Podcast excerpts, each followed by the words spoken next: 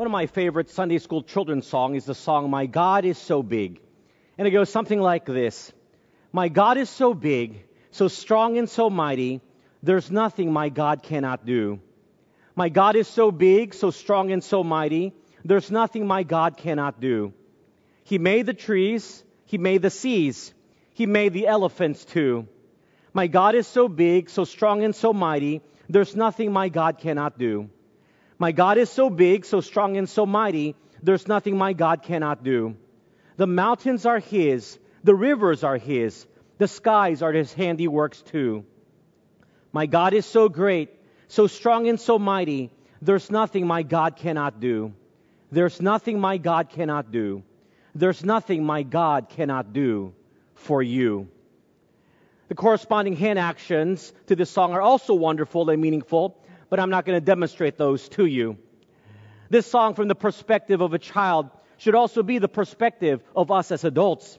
A reminder to us that the God we worship and trust is such an amazing, mighty God that He can do whatever He wants, and it is evidenced by His wonderful creations the sky, the seas, the mountains, the rivers, and even the elephants. There is nothing my God cannot do for you. Sometimes we need to remind ourselves of this great truth that my God is so big, so strong, and so mighty, there's nothing my God cannot do, in order to have the courage to persevere through the trials and the challenges and the crucibles of our lives. If you have your Bibles, would you turn with me to the book of Joshua, chapter 10, as we take a look at verses 1 to 27, to remind ourselves of just how big our God is as we continue our sermon series, Courage in the Crucible studying the book of Joshua. Look with me at verses 1 to 4 of Joshua chapter 10. Now it came to pass when Adonai Zedek, king of Jerusalem, heard how Joshua had taken Ai and had utterly destroyed it, as he had done to Jericho and its king, so he had done to Ai and its king, and how the inhabitants of Gibeon had made peace with Israel and were among them, that they feared greatly because Gibeon was a great city, like one of the royal cities. And because it was greater than Ai, and all its men were mighty, therefore Adonai Zedek, king of Jerusalem, sent to Hoham, king of Hebron, Piram, king of Jarmuth, Japhia, king of Lachish, and Debir, king of Eglon, saying, Come up to me and help me, that we may attack Gibeon, for it has made peace with Joshua and with the children of Israel.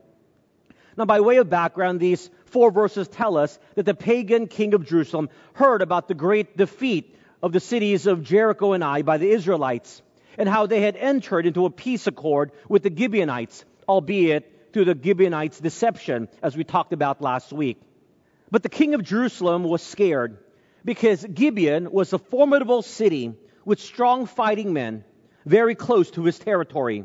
And along with the forces of Israel allied with the Gibeonites, the pagan king felt threatened. So he invited four other Amorite kings from the cities of Hebron, Jarmuth, Lachish, and Eglon to come together to attack the city of Gibeon. Look at verses 5 and 6. Therefore, the five kings of the Amorites, the king of Jerusalem, the king of Hebron, the king of Jarmuth, the king of Lachish, and the king of Eglon gathered together and went up they and all their armies encamped before Gibeon and made war against it. And the men of Gibeon sent to Joshua at the camp of Gilgal, saying, Do not forsake your servants. Come up to us quickly, save us, and help us. For all the kings of the Amorites who dwell in the mountains have gathered together against us. Now, naturally, the Gibeonites sent word to Joshua saying that they were about to be attacked and appealed for help from the people who they just tricked into signing a peace covenant with them. Now, we don't know if there's a clause in the covenant or in the peace treaty that necessitated Israel coming to the aid of the Gibeonites. And it seems the Bible doesn't seem to indicate that there is. So, most likely, the Israelites saw this as an opportunity to take out five of their enemies all at the same time instead of fighting each of these kings individually in their fortified cities, the circumstances were such that now they have come together out of their fortified cities and were gathered together in open battle. So the Israelites immediately responded to the Gibeonites' call for help with the Lord's blessings.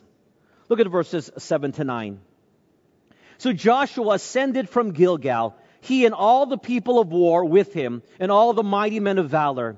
And the Lord said to Joshua, Do not fear, for I have delivered them into your hand. Not a man of them shall stand before you. Joshua therefore came upon them suddenly, having marched all night from Gilgal. Here we see that God encouraged Joshua, and he said that he was with them, and he would give them an assured victory. But in that assurance, God did something else.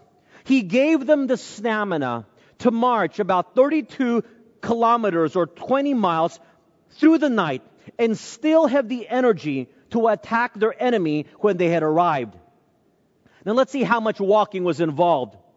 Walking or marching at a moderate pace covered one kilometer every 15 minutes. So to walk 32 kilometers is about an eight hour march without stopping. Add to that that it was an uphill climb as the elevation rose more than a thousand meters or about 3,300 feet in rugged terrain, which is what verse 7 mentions. Joshua ascended from Gilgal. So it was probably at least a nine to 10 hour hard marching walk all through the night. Now, would you have the energy to now fight against a fierce enemy having marched uphill for nine to ten hours? I certainly wouldn't. After such a long, hard march, I would want to sleep and recover and then perhaps attack the enemy the next day. But the Lord gave them miraculous strength, the strength they needed to defeat their enemies after such a long march. Look at verse 10. So the Lord routed them before Israel, killed them with a great slaughter at Gibeon, chased them along the road that goes to Beth Horon, and struck them down as far as Azekah and Makkedah. Look at how the verse is written. The Lord routed the enemy before Israel. It was not through the military strength of the Israelites that allowed them to defeat the combined strength of five kings. It was the Lord who gave them the strength to achieve this victory. This was very much a miraculous work on the part of God. Don't think that this isn't a miraculous work because it wasn't some great spectacle. To be able to have the energy and the stamina to win a convincing victory over your enemy after marching for 10 hours straight uphill is nothing short of a miracle. You see, if we read the Bible too fast, we overlook this piece of detail. Similarly, it is with these little miraculous enablements from the Lord that helps us to get through the day. We experience everyday miracles and everyday enablement from the Lord if we will acknowledge it as such. I want to help us understand a very important principle, number one, that my God is so big, He enables me to overcome my challenges. My God is so big, He enables me to overcome my challenges. There are many who do not think that our ability to accomplish our daily tasks is because of God's miraculous intervention and enablement. But remember Jesus' own words in John chapter 15 verse 5. John chapter 15 verse 5. I am the vine. You are the branches. He who abides in me and I in him bears much fruit. For without me, you can do nothing. Jesus' own words, without me, you can do nothing. And so, for example, if you have a list of 10 things to do to accomplish in a day, you think, I can get this all done. These are 10 simple things. But you know, a blown tire at the beginning of the day, or perhaps a personal accident like slipping on the bathroom tiles or on the floor, or perhaps waking up with a cold or a sickness, could easily wipe out your ability to get anything done, much less 10 things done in a day. But the fact that we can often accomplish those things on our list is because God has helped us to avoid certain things through His protection to enable us to do what we are able to do. Or perhaps God may be working silently in the background to remove all of these obstacles that we don't know were even obstacles to allow us to accomplish what we want to accomplish to be able to complete the task of each day and to check it off our list is really a miraculous work on the part of God. You know, there are times that I only get four to five hours of sleep, and I have a full day ahead. I am exhausted physically and mentally. I'm drained emotionally and spiritually. So to get me through the day, I have to pray, Lord, give me your strength. Give me the stamina to make it through the day. And I'm able only by God's strength to make it through the day. How many of you do just that? To trust in the greatness of God to give you the strength to make it through the day. Now, that being said, that doesn't mean you should regularly get little sleep or not eat properly or not exercise and assume that God will always come to the rescue each time. There are personal responsibilities that God expects of us, and He won't come to our aid if we don't put in the effort that He expects us to contribute to.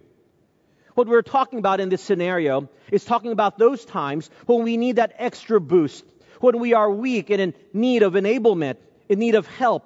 So we can always ask the mighty God for his strength and his enablement. Students, if you need wisdom, the Bible tells us to ask it from God.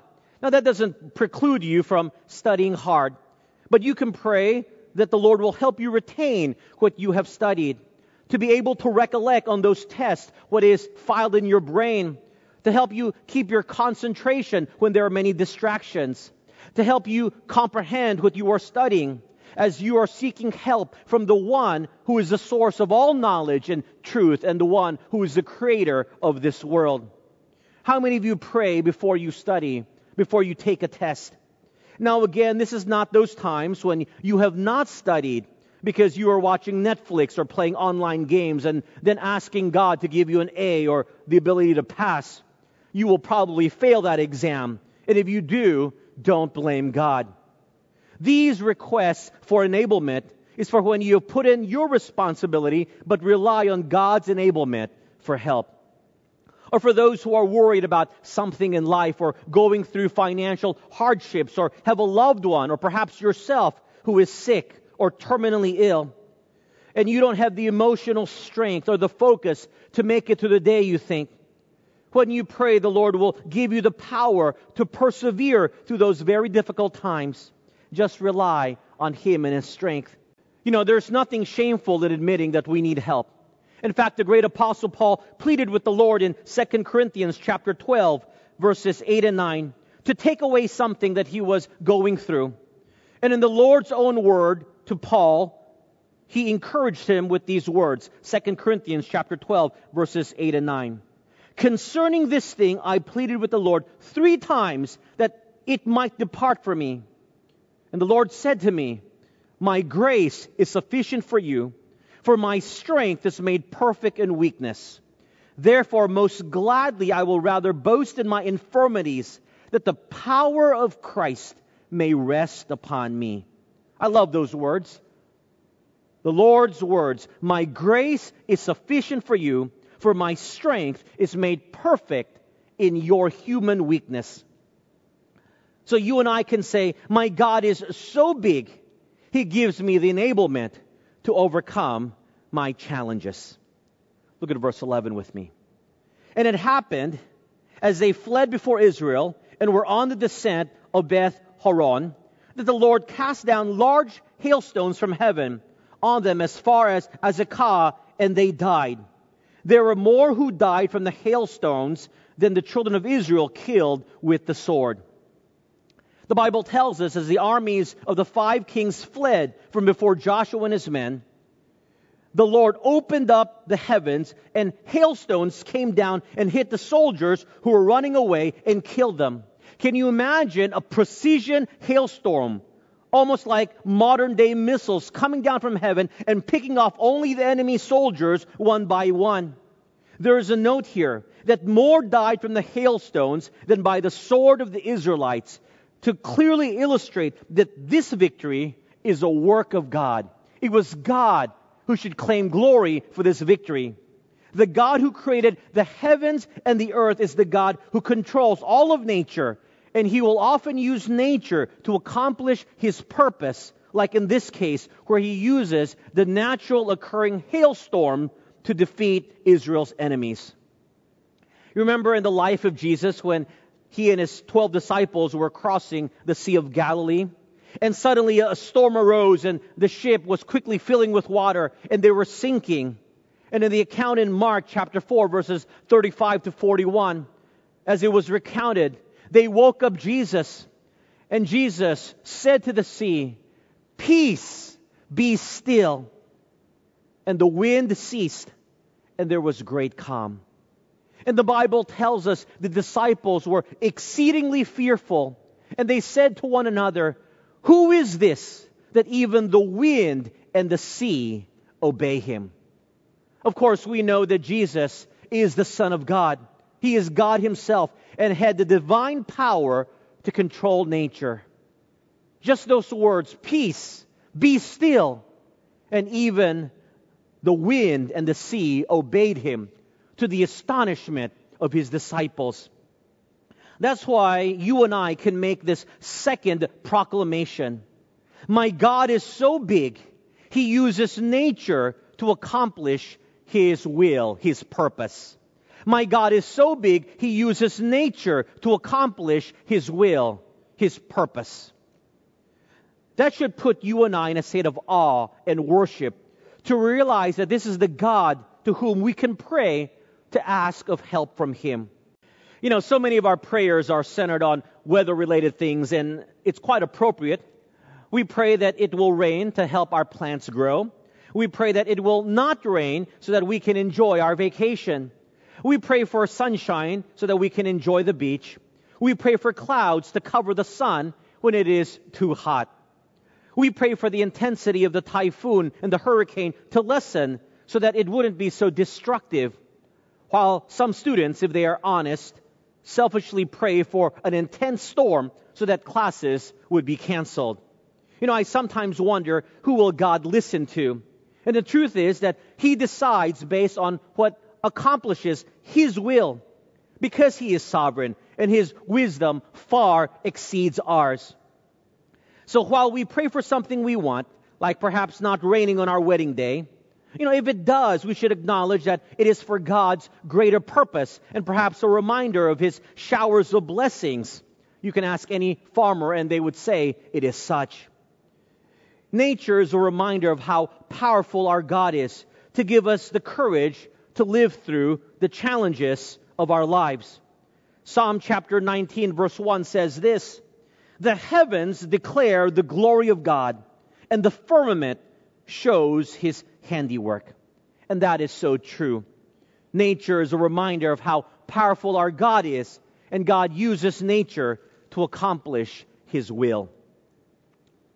In 1588, the English issued a commemorative medal with this Latin inscription, Flavit Jehovah et dissipati sunt, which translates as Jehovah blew with his winds and they were scattered. This was in reference to the defeat of the mighty Spanish Armada or battle fleet in 1588 when the fleet was broken up by a storm. You see, the Spanish Armada was prepared to invade England and depose the Protestant queen, Queen Elizabeth I. This battle fleet consisted of around 130 ships, 8,000 sailors, 18,000 soldiers, 1,500 brass guns, and 1,000 iron guns.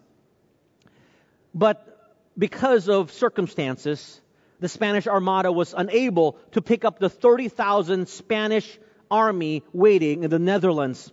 It was forced instead to flee northward around the east coast of Britain and attempted to return to Spain by sailing around the north coast of Scotland and around Ireland. Here, in addition to the usually rough seas, uh, the ship ran into a heavy storm, sometimes described as one of the most northern hurricanes on record. Usually, hurricanes don't go up that far north. Many ships were sunk or driven onto the Irish coast and shipwrecked. Over 50 ships were lost, and the armada ceased to be an effective force. In the end, 67 ships and fewer than 10,000 men survived in its return to Spain. England rejoiced, crediting the series of natural events and storms to a God who was protecting England. King Philip II of Spain and his plan to invade England had been effectively quashed, the weather having played a large part. He was said to have declared, I sent the armada against men, not against God's winds and waves. And so the phrase, God blew and they were scattered, was inscribed in that commemorative medal. You see, we need to acknowledge that our God is so big. He uses the awesome power of nature to accomplish His will. Is this the God in whom you place your trust? What a comfort to know that just one word from God and even the wind and the sea obey Him. Look at me at verses 12 to 15. Then Joshua spoke to the Lord in the day when the Lord delivered up the Amorites before the children of Israel. And he said in the sight of Israel, Sun, stand still over Gibeon, and moon in the valley of Ajalon. So the sun stood still, and the moon stopped. The people had revenge upon their enemies. Is this not written in the book of Jasher? So the sun stood still in the midst of heaven and did not hasten to go down for about a whole day. And there has been no day like that before it or after it that the Lord heeded the voice of a man. For the Lord fought for Israel. Then Joshua returned, and all Israel with him, to the camp at Gilgal. As the soldiers of Israel were routing the combined forces of the five Amorite kings as God had commanded, they needed more daylight to finish the job before the cover of darkness came with the setting sun. So Joshua did something very bold and showed his great, immense faith that he had in the greatness and the power of God. Joshua asked God publicly if he would cause the sun and the moon to stay where they were from his perspective and stop moving. To basically freeze the day so that they would have more daylight, that the day would be longer so that they could wipe out completely the enemy. This would require that the rotation of the earth would have to be stopped or severely slowed down because we know the earth rotates around the sun. Joshua was making a request based on his observation on earth about the sun and the moon. And he isn't here making a scientific statement. Just like we would say the sun is setting in the west or rising from the east, it is from our perspective. But the question that is often asked is, did this really happen? Scientifically, if this were to happen and the Earth's rotation was stopped or severely slowed down, there would be catastrophic after effects all upon the earth. How in the world was God able to do this? How did God perform this supernatural act? We may not fully know or we may not fully understand. But you know, my friends, quite honestly, we're not supposed to understand how God did it because it's a miracle a supernatural act of God to answer the request of Joshua does not need a scientific explanation. You see, the very fact that it is a miracle means it is unexplainable. One simply can't explain miracles. You and I can't explain how something came out of nothing as it relates to the creation of the world. It was a miraculous work of God. You can explain how the dead live again. It is a miraculous work of God which he exemplified could happen when Jesus conquered death and rose from the dead, having died and was buried. So the question is, do you have faith to believe that our God can do something like this? To cause the rotation of the earth to slow down so much that instead of a 24 hour rotation, it was a 48 hour rotation without causing massive tidal issues or things flying around or other catastrophic events. As you and I know, the earth rotates around itself in 24 hours. So the rotation of the earth's speed at the equator is about 1,670 kilometers per hour. Now that's fast. Think about the velocity. And then think about the force required to immediately stop the rotation of the earth or to slow it down severely. No human could do that. But God does it instantaneously, instantly. Even the fictional Superman trying to stop a speeding train is pushed back because of the forces involved as Superman tries to slow down the train. But God, with his one word command, immediately stops the spinning earth without affecting anything else. That is the power of our omnipotent God. Remember, if you and I believe that He is all powerful, then He can do the impossible. If He created the world in six days and rested on the seventh day, then He can certainly stop or slow down the rotation of the earth to allow sunlight to be extended for Joshua. How big and powerful is your God? You see, proclamation number three. My God is so big, he can supernaturally intervene to do the impossible. My God is so big, he can supernaturally intervene to do the impossible. My friends, this is the God we worship and trust. This is the God in whom we place our faith, the God who can do the impossible. Notice in verse 14 what the writer notes that never before in history until the present has something so miraculous taken place. And the reason is that God did it because he desired to help Israel. You know, the Canaanites believed in a false God or false gods.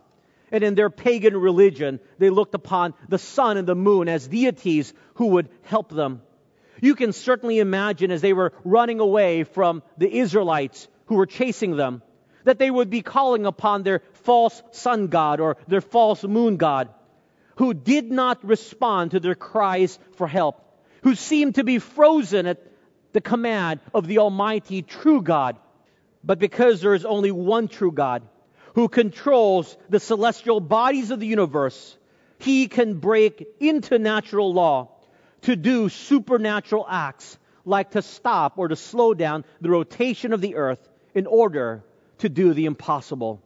To this day, modern science cannot explain how my vocal cord cyst or polyp, which needed surgical intervention to remove, simply disappeared to the amazement of the head of the ENT department at the famed Baylor Medical School. Medical science cannot explain how my mother's recurrent breast cancer whose cancerous mass was so large, surgery was not an option and had spread to other systems and had been given a short time to live, simply disappeared after the prayerful intervention of many around the world. And it was even the oncological experts at the famed MD Anderson Cancer Center that ascribed it as a miracle. Now, God does not always supernaturally intervene when we want it to happen. But the fact that he does and is able to is something we should focus on. That we know that he can do the impossible if in his sovereign will he allows for it. That's why the angel Gabriel told Mary in Luke chapter 1 verse 37 when Mary was wondering how a virgin birth could occur. Gabriel told Mary, for with God nothing will be impossible. And so, like obedience, which we talked about two weeks ago, our faith in the power of God should not be results based. Our faith should be upon the very character of the person of God, who is able to do all things in accordance with His will, where our God can choose to break into natural law and do the supernatural and do the impossible. And that's why there's always hope, even in seemingly hopeless times because our God is in control and He does do the supernatural and He can intervene to do the impossible if it is His will.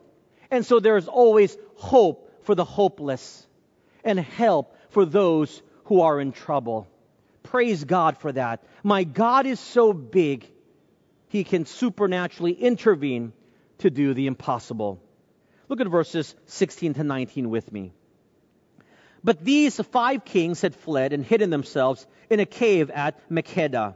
And it was told Joshua, saying, The five kings have been found hidden in the cave at Makkedah. So Joshua said, Roll large stones against the mouth of the cave and set men by it to guard them. And do not stay there yourselves, but pursue your enemies and attack their rear guard. Do not allow them to enter their cities, for the Lord your God has delivered them into your hand. The Bible tells us that the five kings had hidden themselves in a cave at Makkedah. And if you know this region of Canaan, there are lots of places to hide where no one could find you if they hid themselves well. But providentially, God allowed the Israelites to find the five kings who were hiding. You see, we can declare proclamation number four. My God is so big, no one will escape his all seeing eyes. My God is so big, no one will escape his all seeing eyes. These kings thought they could hide and be safe in the cave of Makkedah. But God allowed the Israelite soldiers to find them out. You know what a comfort it is to know that the God we worship and the God we trust is the same God who tells us he sees everything. If anyone has ever taken advantage of us or mistreated us or lied about us, he sees those things. And the Bible tells us he will take care of it. He will avenge those things. If there is a misunderstanding or circumstances where we are misunderstood or where we have been wrongly accused of something, or someone seemingly seems to get away with something, don't worry. Our God is so big, no one will escape his all seeing eyes. That is why judgment is the Lord's. And throughout the scriptures, he promises to judge all people for all the works they have done, whether they are seen or unseen, because he sees all. And that is what is happening to these kings who were found out, and judgment was exacted upon them. Look with me now at verses 20 to 24. Then it happened while Joshua and the children of Israel made an end of slaying them with a very great slaughter, till they had finished, that those who escaped entered fortified cities. And all the people returned to the camp, to Joshua at Makkedah, in peace.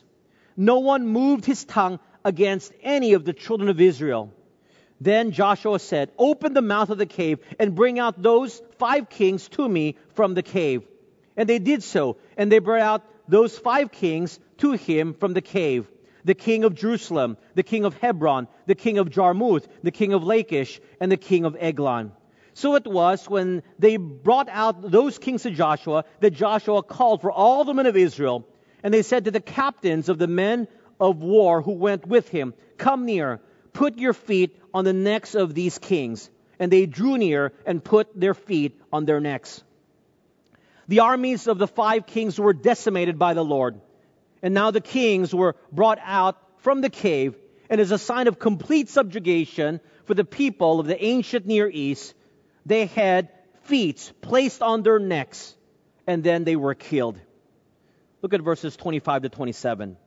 Then Joshua said to them, Do not be afraid nor be dismayed. Be strong and of good courage. For thus the Lord will do to all your enemies against whom you fight. And afterward, Joshua struck them and killed them and hanged them on five trees. And they were hanging on the trees until evening. So it was at the time of the going down of the sun that Joshua commanded. And they took them down from the trees and cast them into the cave where they had been hidden, and laid large stones against the cave's mouth, which remains until this very day. Look at the words of Joshua to the people in verse 25, echoing the Lord's own word to Joshua over and over. Do not be afraid. Do not be discouraged. Be strong. Be courageous. For what reason? Verse 25. For the Lord will be the one to act against your enemies. The Almighty God will render help in time of need. Verse 27 tells us that at the end of the longest day in the history of the world, which was probably close to a 48 hour day, and remember how it began? It began with a 9 to 10 hour march from Gilgal, and then a sudden precision hailstorm, followed by the sun that never seemed to set, and the moon that never rose for the longest of times. And then the finding of these five kings who thought that they could never be found. One can only look back at this longest of days and say, My God is so big. As you read God's word and you recognize the truth of what the scriptures reveal about God, can you say, My God is so big, He enables me to overcome my challenges? My God is so big, He uses nature to accomplish His will. My God is so big, He can supernaturally intervene to do the impossible. My God is so big, no one will escape His all seeing eye. I like what John Ortberg writes. If I wake up in the morning and go through the day with a shrunken, small God, there are consequences. I will live in a constant state of fear and anxiety because everything depends on me and my mood will be governed by whatever circumstances hit me that day. If I live with a shrunken, small God, I will find it unnatural to pray when I have a need because I'm not really sure, to be honest, that God makes a difference or that prayer matters. If I live with a shrunken, small God, I will become a slave to whatever other people think of me because I don't live in the security of a big God's acceptance of me. If I face temptation to speak deceitful words in order to avoid trouble, I'll do it.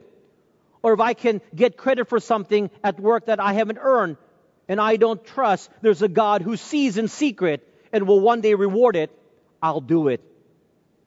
When humans begin shrinking God, making a small God, a God they worship, they pray without faith, worship without awe, serve without joy, suffer without hope. And the result is a life of stagnation and fear, a loss of vision, an inability to persevere and see it through. It's against this backdrop the writers of Scripture never tire of telling us that we do not live with a little God that we have an awesome big God. Whatever our needs, our God is bigger. Whatever our weakness, God is stronger. So, my friends, remember, our God is so big, so strong, and so mighty. There's nothing our God cannot do. There's nothing our God cannot do for you and for me. Let's pray. Father, thank you for the reminder through your word of how great and awesome you are. It is because in our minds we have made you so small that we have succumbed to our fear. We have forgotten that there is a God who can supernaturally intervene to do the impossible. We have forgotten that there is a God like you who uses nature to accomplish his will. We have forgotten that you, God, see all things and no one can escape from it. And we have forgotten that you enable us to overcome any of the challenges we undergo. So, Father, I pray that those who have studied and listened to your word would have a sense of just how amazing you are. And by claiming how big and mighty our God is, we will live through this life, through our challenges, through our crucibles with courage and with confidence. Bless your people, for we have been reminded today that our God is so big, so strong, and so mighty. There is nothing our God cannot do. In Jesus' name we pray. Amen.